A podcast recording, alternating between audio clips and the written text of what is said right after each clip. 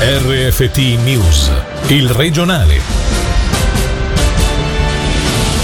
Valutare l'utilizzo del Covid Pass ed evitare tensioni sociali, a dirlo a Radio Ticino Norman Gobbi. Studi affermano che con la variante Delta chi è vaccinato trasmette il virus come chi non lo è.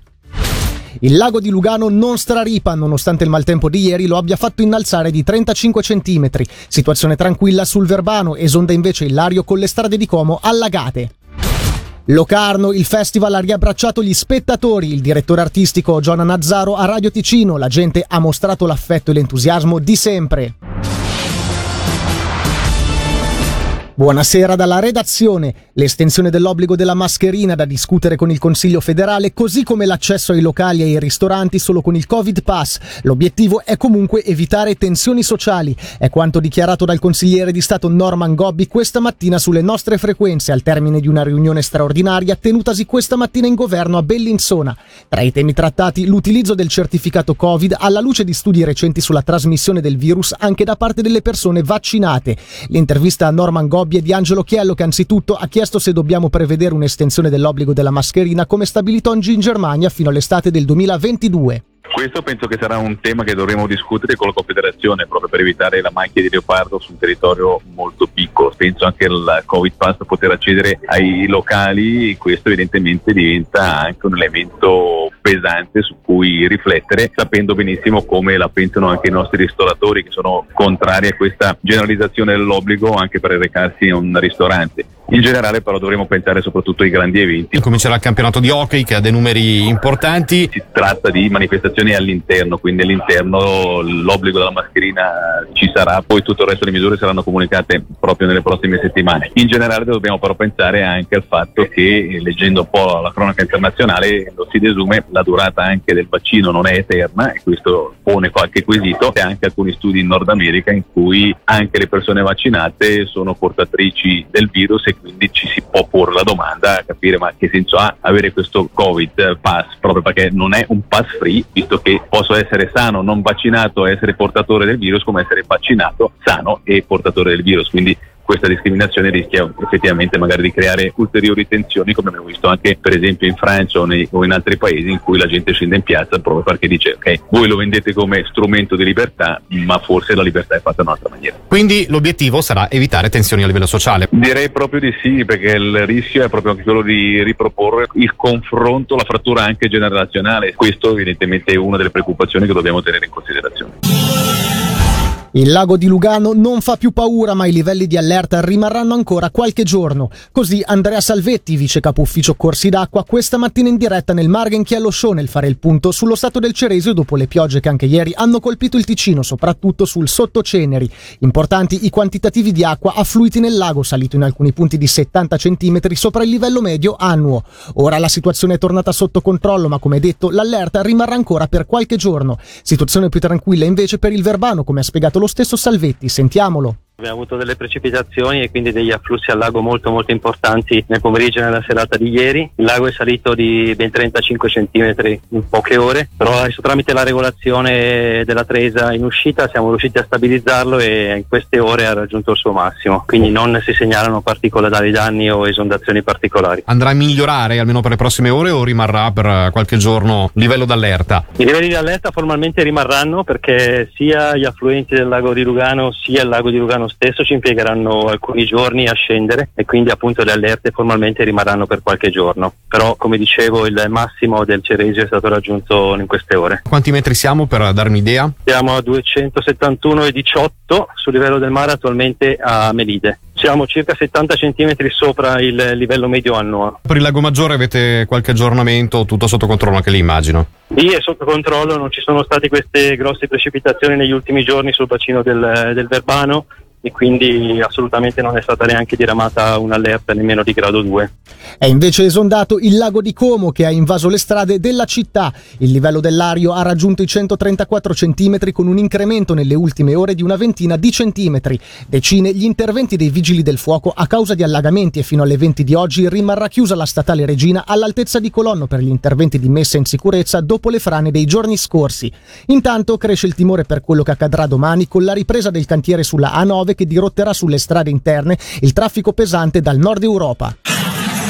Il telefono amico compie 50 anni e per l'occasione organizza una serie di eventi sparsi fra il Ticino e Grigioni incentrati sulla parola, sull'ascolto e sul racconto. Un'occasione per incontrare i cittadini così come accadeva a suo tempo per chi si rivolgeva al 143 per chiedere aiuto. Sentiamo Claudia Cattaneo, responsabile pubbliche relazioni del telefono amico. Si parte da Poschiavo il prossimo fine settimana, il 21-22 agosto saremo al Festival di Narrazione di Arzo con uno spettacolo fatto su misura per noi. Poi il 21 novembre all'Auditorio Steglio Mollo della RSI con un concerto per l'anno prossimo abbiamo ancora degli eventi ma con date da stabilire. Come nasce e come si trasforma, soprattutto per quanto concerne i servizi che Telefono Amico può offrire? Nasce appunto per volontà di un gruppo di amici in modo molto spontaneo, a chiasso, è qualcosa di pionieristico. Poi c'è un cambio, si va a Balerna, si aumentano gli orari di ascolto e l'ulteriore cambio appunto arrivare a Lugano perché c'è una necessità di rendere il servizio 24 ore su 24 e poste, telefono e telegrafo garantivano il buon funzionamento della linea telefonica solo a Lugano perché c'era la loro centrale. Poi è chiaro, i bisogni della società sono cambiati, si poteva andare delle, nelle case, la novità principale è stata la formazione, la formazione ha avuto una grande evoluzione, mi riferisco alla formazione dei volontari, si è introdotta la linea chat negli ultimi 5 anni, inizia a settembre un nuovo corso di formazione per nuovi volontari, l'ultimo giorno di iscrizione a questo corso sarà venerdì di questa settimana. Ora le altre notizie in meno di 60 secondi con Celine Lalomia. Il Ticino manterrà il recente assetto del settore ospedaliero anche nella prima metà dell'anno prossimo. Il Consiglio di Stato ha infatti approvato il messaggio per potenziare ancora il dispositivo per il ricovero di pazienti Covid fino all'estate 2022. Gli effetti del maltempo continuano a farsi sentire su una porzione di popolazione del Mendrisiotto. L'azienda acqua potabile del comune di Breggia ha fatto sapere che esclusivamente gli abitanti delle frazioni di Morbio Superiore e Sagno possono tornare ad utilizzare l'acqua corrente. Michel Hunziker ha incontrato Christian Witt. È bello vederti tornare in Ticino, ha postato il consigliere di Stato. Come testimonial di Svizzera Turismo, la showgirl ha trascorso dei giorni in Svizzera per mostrare le attività che si possono svolgere. Ha incontrato anche il presidente di Ticino Turismo, Simone Patelli, e il direttore Angelo Trotta.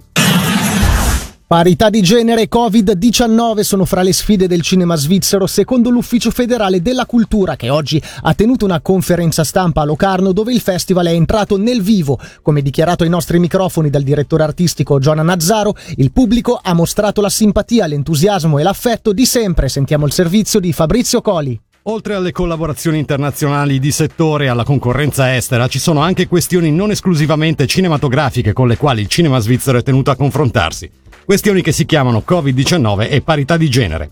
A esprimersi oggi a Locarno su questi argomenti in un incontro con i media sono stati il consigliere federale Alain Berset, la direttrice dell'Ufficio federale della cultura Isabelle Chassot e il capo della divisione cinema Ivo Kummer. Se le donne non risultano più svantaggiate nel finanziamento dei film, indica uno studio commissionato dall'UFC, al contempo continuano però ad essere sottorappresentate nel cinema professionale e vengono pagate meno dei loro colleghi uomini. Quanto all'impatto della crisi pandemica sul settore, tutti concordano che il ritorno alla normalità comporterà grande impegno, nonostante i sostegni finanziari e le diverse misure intraprese. Le sfide sono grandi, Alain Berset ha lodato il festival per i rischi che si è assunto, ma grande è anche l'entusiasmo che anima questi primi giorni della 74esima edizione. Questa sera Piazza Grande ospiterà la produzione francese Rose di Aurélie Sada e la consegna del Vision Hour Ticino Moda al maestro degli effetti speciali Phil Tippett. Il pubblico, costretto ieri sera a causa del maltempo a spostarsi al Fevi per la cerimonia di apertura, nonostante qualche fastidio provocato dai controlli legati alle necessarie misure sanitarie, sta rispondendo presente. Intervenuti questa mattina in diretta su Radio Ticino, sentiamo il sindaco di Locarno Alain Scherrer, seguito dal direttore del Locarno Festival Giona Nazzaro un evento che sottostava a tutte le normative Covid, c'è un'attenzione particolare a tutti gli ingressi, ai contatti. Ho visto sui social un po' di commenti giustamente preoccupati nel vedere soltanto le foto perché all'inaugurazione ieri in magistrale si vedeva un sacco di gente a contatto senza mascherine. In realtà erano tutti stati controllati all'entrata e tutti questi controlli richiedono qualche tempo in più rispetto a una situazione normale, quindi capita di avere delle code un po' più lunghe. È stato emozionante ritrovare sacco di persone poter eh, scambiare quattro chiacchiere. Ieri è stato simpatico anche veramente molto gentile il figlio di Denzel Washington, l'attore del film di ieri sera di Beckett con quale sono riuscito anche a scambiare due parole, era veramente molto alla mano. Gli ho fatto i complimenti per il film Tenet di Christopher Nolan, dicendogli bellissimo, sei stato bravissimo, però ti confesso che alla fine del film ho dovuto andare in internet a cercare le spiegazioni perché non ho capito tu. E lui mi ha risposto, anche io ho dovuto andare in internet, era la prima volta per lui in Svizzera, la prima volta a Locarno ed è rimasto incantato, mi ha detto che vorrebbe ritornare perché proprio gli è piaciuto. Abbiamo iniziato subito con una bella sfida molto impegnativa e mi sembra che comunque il pubblico abbia risposto con l'entusiasmo, l'affetto e la simpatia di sempre. Il, il Festival di Locarno, lo sappiamo, è uno dei veri festival che non si basa esclusivamente sulla partecipazione della stampa, dei professionisti, dell'industria, è un pubblico che vive osmoticamente con il suo pubblico, con la città e il territorio del Ticino e della Svizzera tutta. Sto osservando con grande, grande soddisfazione le file fuori dal Palacinema, vedo la gente che attraversa le strade locarnesi sfogliando i programmi, quando manca il festival? Manca non solo i film, il cinema, manca tutto il territorio e l'affetto che lega le persone a questo territorio. In chiusura, il calcio sono ripartite le trattative per la cessione del Lugano. Lo comunica la società bianconera in una nota informando che i due azionisti Angelo Renzetti e Lonid Novoselski di comune accordo hanno riavviato le discussioni per la vendita del club. L'intento, si legge nel comunicato, è quello di creare le migliori premesse affinché la negoziazione possa andare a buon fine e soprattutto di riportare serenità in tutto l'ambiente. Viene inoltre aggiunto che non verranno comunicate notizie fino a quando le trattative non saranno concluse, qualunque sia l'esito esito. Come apparso su diversi portali negli scorsi giorni, interessata all'acquisizione è la cordata americana del magnate Joe Mansueto, proprietario dei Chicago Fire, formazione della Major League Soccer. E anche per oggi l'informazione termina qui. Da Michele Sedili e dalla redazione l'augurio di una buona serata. Il regionale di RFT, il podcast su www.radioticino.com.